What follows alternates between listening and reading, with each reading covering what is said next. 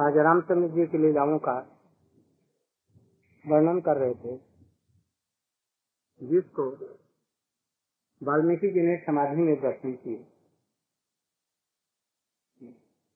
भक्ति भी समाधि में ही पहले होगी। और भावावस्था में आने पर भगवान के जदा कदा दर्शन हो सकते हैं। तो इनकी समाधि भावावस्था की समाधि। या उससे ऊपर भी प्रेम की समाधि हो सकती है। इसे सब लीलाओं को ऐसे देखा जैसे आंवले को हाथ में लेने से आंवले के रग जितने हैं, सब कुछ उसमें दिखाई पड़ता है हाथ में लेने से। ऐसे राम के लीलाओं को संपूर्ण रूप से लेंगे We have discussed, explained in body all the pastimes of Ram which Valmiki saw in his Samadhi. As they saw in Samadhi Krishna Leela. And then he explained in Srimad Bhagavatam.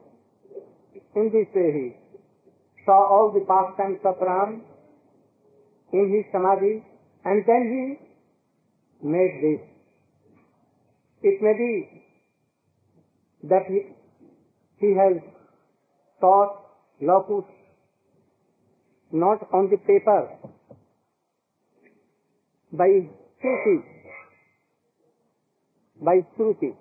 पहले स्तुति थी स्तुति के द्वारा उन्होंने की किसे हो सकता है कि ये लिखा गया हो किंतु उसी समय में उन्होंने वो श्लोक सब बनाए सबरी से, पंपासुर में गए, पंपासर। आजकल जिसको किसकिदा कहते हैं, वहाँ पर सबरी से भेजते किसने बतलाया? कबंध ने बतलाया। कबंध एक बड़ा भारी राक्षस था। जब ये जा रहे थे सीता जी की चोरी हो गई है तो उसका पेट था मुख में। ये सिर ही उसका पेट में था, मुख भी पेट में था। हमने क्या कहा? उसका मुख था पेट इसे उसको कोई मार नहीं सकता और बड़े बड़े जानवरों को, हाथियों को भी दस दस बीस तीस एक साथ में खा लेता था। उसे कोई मार नहीं सकता था, हथियारों से, अस्त्रों से, शस्त्र मर सकता था, यदि इसको कोई ज़मीन खोद करके गाड़ दे तो इस स्थिति में मर जाए जब राम लक्ष्मण जी सीता जी के लिए विलाप करते हुए आगे बढ़ रहे थे। बड़ा भारी विकराल पेट में ही मुख को बहुत ज़ोर से फैलाया हुआ, उनके तरफ़ में दौड़ा। उस समय में दौड़ करके और इनको एकदम निगल जाना चाहता था। उनको भी पकड़ भी लिया है। फिर राम और लक्ष्मण दोनों मिल करके अपने कंधों पर उसको ले लिया। राम और लक्ष्मण को लेकर के चलने लगा। पहले तो, तो सीता जी को लिया फिर सीता जी को छोड़ करके राम को लिया और लक्ष्मण जी को। वो अपने अपने फरसे से उनके पास में कुल्हाड़ी या फरसा वही रहते वही से काटने लग गया। कोई भी परवाह उसको नहीं है। फिर हाथ को अलग कर दिया। फिर वो मुख में इनको लेना चाहे। इतने में राम जी ने अपने पैरों से उसे धक्का दे करके गिरा दिया और पैरों से दबा दिया। और लक्ष्मण जी को कहा जल्दी से गड्ढा खोलो। बस एक पहाड़ की तलाई में जहाँ गड्ढा था, उसको और भी गड्ढा खोद करके गिरा किया। जब लक्ष्मण ही शेष जी कर रहे तो उनको इच्छा से नहीं हो जाएगा गड्ढा खोद करके, और उसको पैरों से खेल करके गिरा दिया और फिर उसे भर दिया। उसने बतलाया जब मरने लगा तो अपना सुंदर दिव्य रूप धारण किया। क्योंकि उसकी हतारीगत गायक है राम तो गति दी उसकी आत्मा सुंदर से निकल कर तय आई और उसको उन्होंने बतलाया, आप पासी में रहती है पंपा सरोवर में, इस रास्ते से आप जाएँगे, वहीं पर आपको एक स्त्री मिलेगी। बड़ू भक्त सबरी नाम नीच जाति की है, किंतु भक्ति कर रही है। उसके गुरु जी थे मातंग। वो आश्रम उसके लिए दे दिया है। मातंग जी तो अब चले गए हैं। आप ज़रूर मिलिए। वो फूलों से रोज रास्ता सजाती थी। गुरु जी ने कहा था कि राम आएँगे। किंतु कब आएँगे ये नहीं बतलाया। किस लिए नहीं बतलाया? उत्कंठा बनी रहे। भगवान कब मिलेंगे कौन जानता है? उत्कंठा यदि रहे उत्कंठा को बढ़ाने के लिए जैसे गोपियों का त्याग किया तो उत्कंठा बढ़ाने के लिए ऐसा कर सकते हैं। कम मिलेंगे कोई ठीक नहीं। या कभी ऐसे मिलेंगे बहुत दूर कदम की छैया में मिलेंगे। और यदि आप आगे बढ़ेंगे, तब तक न जाने घर चले जाए उत्कंठा बढ़ाने, जब उत्कंठा पूरी हो जाएगी, प्रेम का आविर्भाव होगा, तब फिर मिलेंगे। इसी तरह से सबरी प्रतिदिन उनके लिए। पलक पावड़े बिछाना होता है, इस तरह से प्रतिदिन देते कभी भी, है? अपने पलकों को उनके पैरों के नीचे बिछाने के लिए लगा देते थे प्रतिदिन, उत्कंठित रहा। भजन भी ऐसे हो, कब भगवान मिले? और उधर में तब तक क्रियाएँ हो, भजन की क्रियाएँ हो। उत्कंठा बनी रहे। राम गए, सब ऋषियों को भी छोड़ दिया, उसके घर पर गए। वो बड़ी आतुर हो गई। पहले से ठीक कर रखा था जैसे इस पेड़ का फल देर या और अच्छे होंगे, नीचे। उन्हीं का प्रतिदिन लाती थी, आज भी लाई। और राम ने उसके जूठे देव जूठे मैंने उस तरह का जूठा देव उसको खिलाया। जूठा दे, जैसे खा करके नहीं, ये तो ब्रज के लोग दे सकते। इसका तो कोई नहीं दे सकते। वो जूठे देर का माने क्या है? चक करके देखा, उसी पेड़ से ले आए। इस तरह से। सब जबकि वहाँ पर रामचंद्र जी उस पर दया की तो वहाँ पर जितने बड़े बड़े ऋषि महर्षि थे, वो लोग आए। महाराज, हम लोग आपसे एक निवेदन करना चाहते हैं। कि वहाँ का एक सरोवर पानी पीने का है पंपा सरोवर, उसका पानी में कीड़े लग गए हैं, वो पानी अब हम लोग नहीं पीते। इसे कृपा करके आप उसे पवित्र बना दीजिए, इससे पानी हम लोग पी सके। सुना ये अपवित्र कैसे हुआ, उसमें कीड़े कैसे पड़े? तो ये जो जिसके पास आप आए हैं, इसके छूने से वो अपवित्र हो गया। नीच जाति की है, और गुरु जी इसके वजह से इसे छोड़ करके चले गए स्थान को। हम लोग इसी के कारण अपने गुरु जी के पास में नहीं थे। मैंने कहा, उन्होंने कहा, रामचंद्र जी, ठीक है, इसके अपराध से नहीं, बल्कि तुम लोगों के गुरु जी के चरणों में और इसके चरणों में अपराध से ऐसा हुआ ये पड़ेंगे अभी तुम लोग जाकर के इसे क्षमा मांगो और इसका पैर धो करके और उस पानी को उस सरोवर में डाल दो। देखो जो ठीक हो जाए। तब उन लोगों ने उसके पैर पखारे और पका करके उसका पानी लेकर के उस सरोवर में डालते एकदम निर्मल पानी हो गया। और सबरी इस जगत को छोड़ करके भगवान के परम धाम में चली गई। उसने बतलाया, यहाँ पर हनुमान जी, सुग्रीव जी रहते हैं। हनुमान आपसे भेंट करेंगे। और अपनी पत्नी का भी आपको पता चलेगा। और यहीं से आपका काम होगा। इतने में हनुमान जी आए।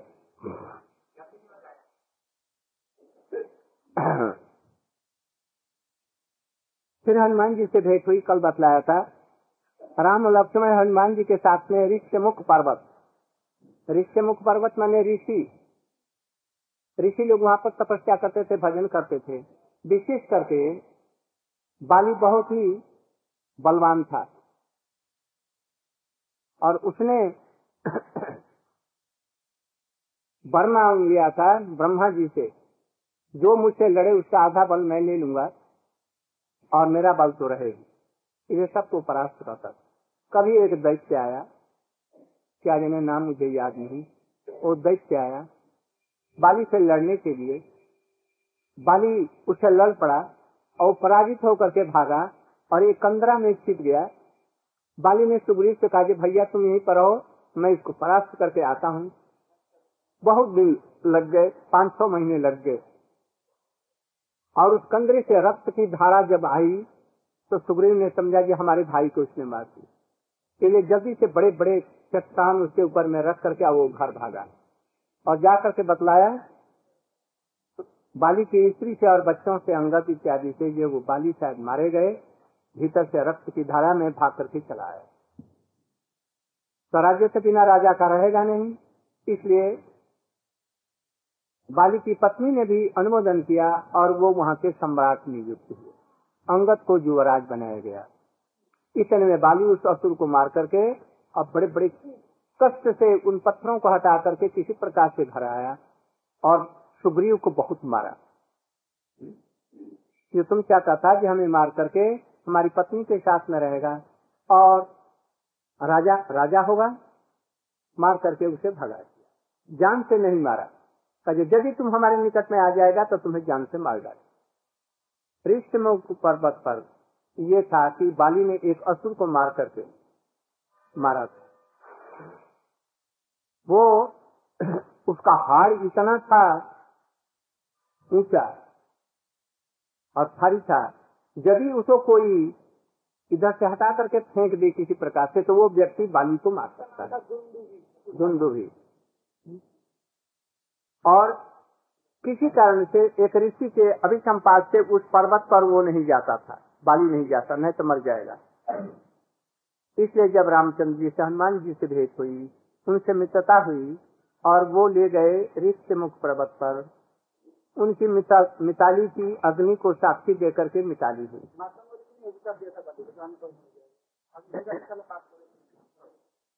हाँ। तो उस समय में रामचंद्र जी ने प्रतिज्ञा की, मैं तुम्हारी स्त्री को जो बाली रख रखा है, बाली को मार करके तुम्हारी स्त्री को तुम्हें सौंप दूँगा। और सुग्रीव ने प्रतिज्ञा की, मैं जहाँ भी आपकी पत्नी को चोरी करके कोई भी ले गया हो, मैं वहाँ से पता लगा करके आपको बतला दूँगे कौन ले गया है।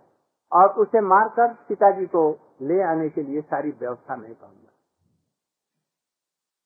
दोनों की मिताली हुई और इस तरह से बाली का वध किया गया।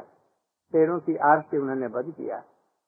और तब कार्तिक के महीने में वो पहला दिन जो वो विजय होता है दशहरा के दिन, विजयादशमी के दिन, रामचंद्र जी ने वहाँ से विजय किया लंका। इसके पहले हनुमान जी जाकर के सीता जी से मिले, खोज खबर लिया और लौट करके आए। बल्कि उस समय में जानबूझ करके ये उनके इंद्र, इंद्रजीत के बाणों में बंध गए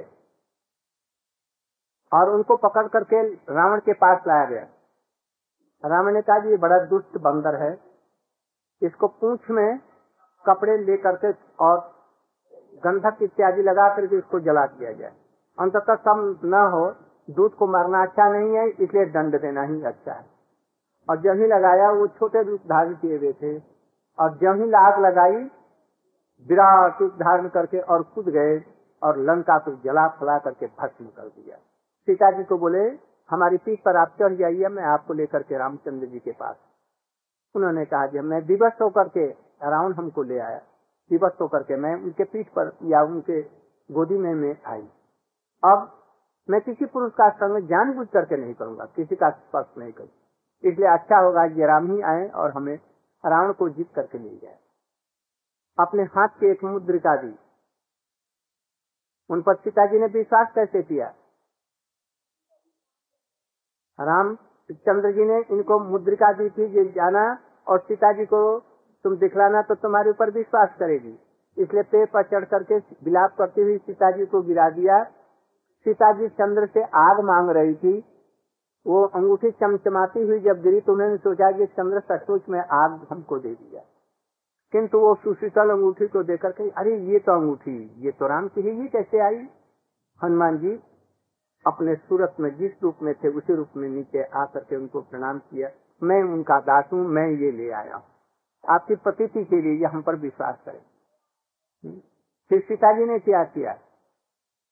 अपना एक और सब तो गिरा दिया था, किंतु चूड़ामणि उनके साथ में थी, वो चूड़ामणि लेकर के उनको दे, ले करके राम को दिखलाना तो वो विश्वास करेंगे हाँ तुम हमसे मिल करके गए श्री रामचंद्र जी देख करके बड़े प्रसन्न हुए और सारी सेनाओं के साथ में दसवीं के दिन वहाँ के लिए विजय किया। इस प्रकार से समुद्र को उन्होंने बंधवाया और बंधवाने के बाद में लंका में पधारे।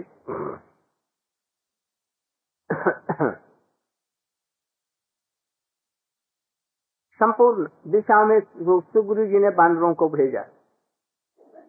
जितने जीप हैं पृथ्वी में अभी हम लोग घूम करके आए सारे विश्व को पूरा।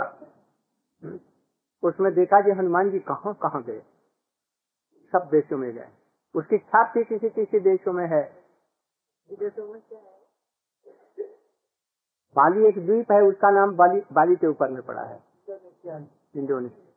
हनुमान जी ने सिडम्बक को मारा था। विराट स्टेच्यू किया गया है। उसके सब कहा ये पार्थ जी गए थे ऑस्ट्रेलिया में। शिव जी की वहीं पर आराधना की थी। वो अस्त्रागार था। इसलिए ऑस्ट्रेलिया मैंने अस्त्रागार से ऑस्ट्रेलिया।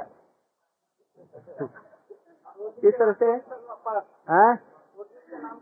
अर्जुन का नाम था वहाँ पर कुछ दिनों तक रह करके वहीं पर शंकर जी की आराधना की थी इसलिए उसका नाम हो गया पार्थ। ये इंडोनेशिया इंडोनेशिया मलेशिया ये था इसका नाम था मलय पर्वत जहाँ पर की चंदन होता है। अभी कुछ है किंतु वहीं से शायद आता है ये क्या होता हम लोगों ने अनुसंधान जहाँ पर की रमणिक द्वीप जहाँ से ये काली जी आए थे, उसका अभी तक वहाँ पर उनकी पूजा होती है और उसका नाम वो लोग, वहाँ के जो देशवासी हैं, उसको रमणीक द्वीप मानते हैं। हनुमान जी जहाँ जहाँ गए थे, या बंदरों की सेनाएँ जहाँ जहाँ गई थी सीता जी का पता लगाने के लिए, मंगोलिया और कहाँ कहाँ, उस स्थानों में वो सब चिन्ह कुछ कुछ है।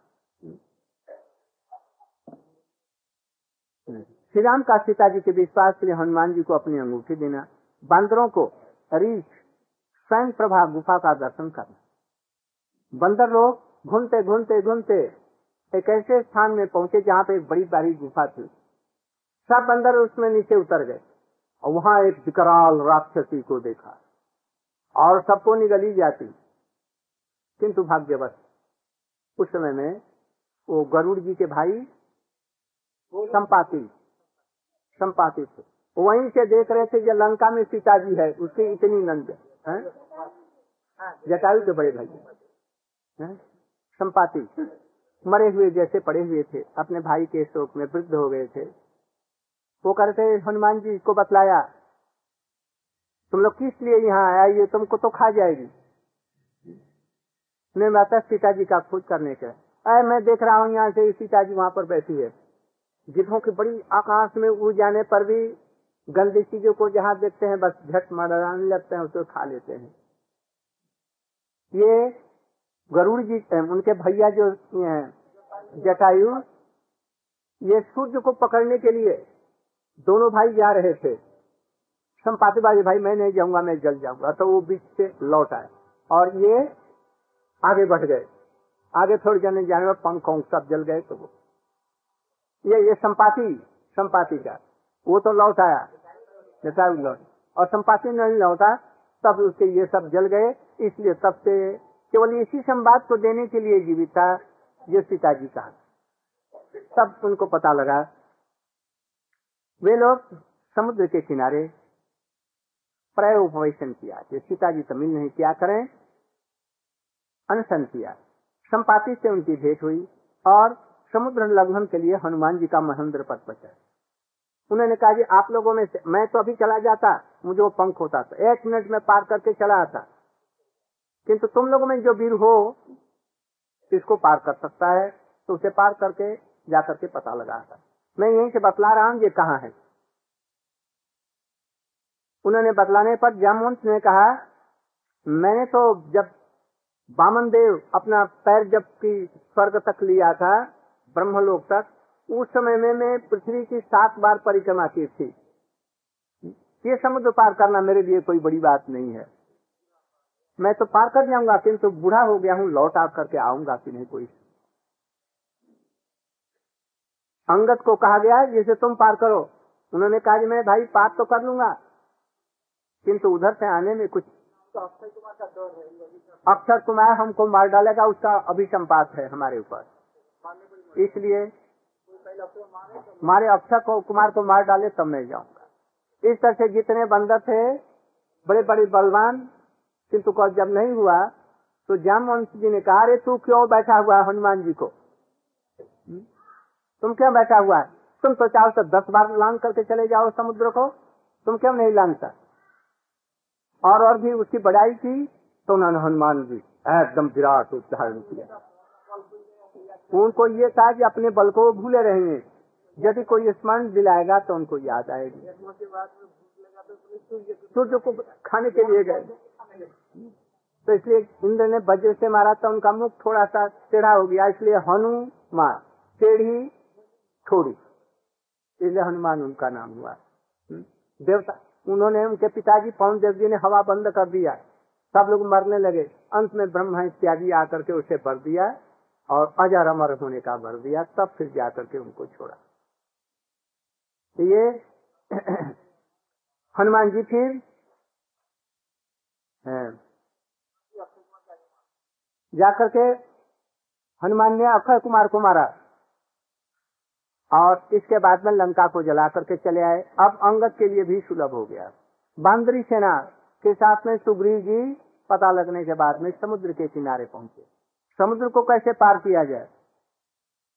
उस समय में सब लोग, रामचंद्र जी ने कहा कि भाई रास्ता दे दो, हम उसको उधर जाना है, बांदरी सेना को लेकर जब नहीं माना, तब वहीं पर समुद्र के किनारे वो बैठ बैठ गए। तभी नहीं माना, तब उन्होंने धनुष उठाया, रामचंद्र जी, जब जब सुखाने के लिए उठे, तुमको याद नहीं है, अगस्त जी का तुम्हें पान कर लिया था। तो वैसे मैं पान नहीं तुम्हें बाणों से सुखा दूँगा। तब उस समय में वो डर गया। बोला कि महाराज, आप, आपने ही हमारी मर्यादा बनाई है। इसलिए बंदरों में से नल और नील आपका नाम लेकर के समुद्र को बाँध सकते हैं। इसके लिए हमें सुखाना उचित नहीं है। मैं आपसे शरणागत हूँ। तो नल नील को बुलवाया गया। वे राम नाम कहते और पत्थर तैरने क्यों तैरता? वो जहाँ रहते थे वहाँ पर कोई ऋषि रहते थे। बचपन में बड़े नटखट थे दोनों भाई। इसलिए ऋषि का कुछ कभी आसन कभी कुछ वो पानी में डाल देते। वहीं पर नदी थी सब डाल देते। तो ऋषि को बड़ी चिढ़ाई किंतु दयालु। उन्होंने कहा कि तुम जो कुछ पानी में डालेगा वो तैरेगा। बस वहीं पर स्थिर हो जाएगा किंतु डूबेगा तो इस समय उनके लिए वरदान हो गया, जो जो पत्थर आता, राम नाम कहते और बस। रख देते, स्थिर हो जाता पानी पर, इस तरह से पुल बंधा। सारे लोग वहाँ पर जितने बंदर, भालू सब, जब पुल बंद करके तैयार हो गया, जब उनकी सेना वहाँ पर पहुँच गई तो अंगद ने कहा कि मैं, हमारे पिताजी के ये बंधु थे। इसलिए हम पहले उनको समझा लूँ और तब फिर जैसा आप उसे समझे कर। इसलिए अपने पिताजी के बंधु मित्र को समझाने के लिए एकदम परकोटा पार करके एक लंप दे करके कूद करके वहाँ पर गए। वहाँ पर जाने के बाद में, तुम कौन है? सब लोग डर गए। अरे, एक बंदर आया था, उसने जला दिया नहीं, ये दूसरा बंदर आया। तो ये, कहे, तुम कौन है? तो मैं राम का दास हूँ, उनका दूत हूँ। किस लिए आया? क्योंकि आप हमारे पिताजी के मित्र थे इसलिए मैं समझाने के नाते आया, जो सीताजी को अगवानी में रख करके, उपहार के साथ में पालकी पर ले करके और आगे करके आप भी जाकर के उनके चरणों में शरण लीजिए। नहीं तो आपका विनाश बहुत बहुत जल्दी से हुआ तो उसने कहा, जैसे इस बंदर को पकड़ लो। तुम लोग क्या पकड़ेगा? थारो ना, थारो। इतना जल्दी से मत आगे चलते हम चलते हैं तो हम डाल पर चलते हैं, ये पात पर चलते हैं। फिर हनुमान ने कहा कि देखो, हमारा जो आया था, वो दूत था।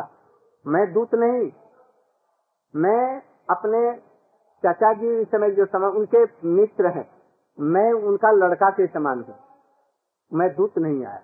हमारे दूतों में सबसे कमज़ोर बंदरों में था, वो आया था, उसका नाम था हनुमान, वो जला गया। यही समझो। कहा उन्होंने जैसे अच्छा एक बात करो, मैं सीता जी को हार जाऊँगा, नहीं हम लोग लौट जाएँगे, आपको दे देंगे। हमारा पैर अभी पृथ्वी पर रखता हूँ। आप लोगों में से जो बलवान हो, हमारे पैरों को उठा ले। यदि हमारे पैर को ज़मीन से उठा देगा, मैं सीता जी को छोड़ करके चला जाऊँगा, राम का भी हमारी बात मान लेंगे। और सारी सेना लौट जाएगी, तुम सीता को रख लेना। और यदि नहीं नहीं यदि उठा सका तो सीता जी के साथ में तुमको चलना पड़ेगा। जरा अच्छा तो देखे, बस उन्होंने पैर कैसे कैसे बैठे? एकदम विरासन में बैठ करके पैर को लगा। जितने असुर उनसे बड़े बड़े लड़ाकू, वीर, वो आकर के एक एक तरफ़ से हट, उनके पैरों को उठाने लगे, किंतु कोई से नहीं उठ सका। जब किसी से नहीं उठाई यहाँ तक कि इंद्र, इंद्रजीत भी नहीं उठा सका, कहती रावण, बड़ा आश्चर्य हुआ अच्छा तो मैं उठा। जब उठ करके पैर पकड़ने के लिए गया तो उन्होंने कहा तुम क्या पकड़ने आ गए हमारा पैर? अरे, रामचंद्र जी का पैर पकड़ तो तुम्हारा कल्याण होगा इस इस तरह की बातें हुई। और अंगद ने क्या किया? जब नहीं हुआ तो थोड़ा सा पृथ्वी को ऐसे पकड़ा। ऐसे ज़ोर से किया कि जैसे वो बंदर होता है ना, बड़े बड़े पड़े की डाल उसको पकड़ करके ऐसा हिला देते ऐसे पृथ्वी को हिलाया, रावण का मुकुट सब गिर गया, दसों सिरों का। और दसों सिरों का मुकुट को वहीं से लेकर के राम के पास में भेज दिया। माने क्या? उसके जितने गुण थे, सदाचार इत्यादि, सब गुणों को और उसकी सारी शक्ति को राम के पास में एकदम निर्बल बन गया। इस तरह से एक वहीं से कूदे जय श्री राम और एकदम राम के पास। रामचंद्र जी के सामने ये सारी बातें सुनाई।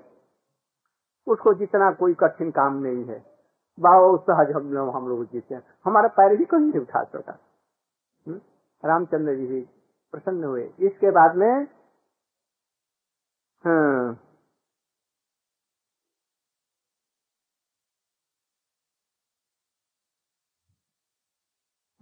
जब हनुमान जी जबकि कूदे, पर्वत से मैनाक पर्वत से कूदे।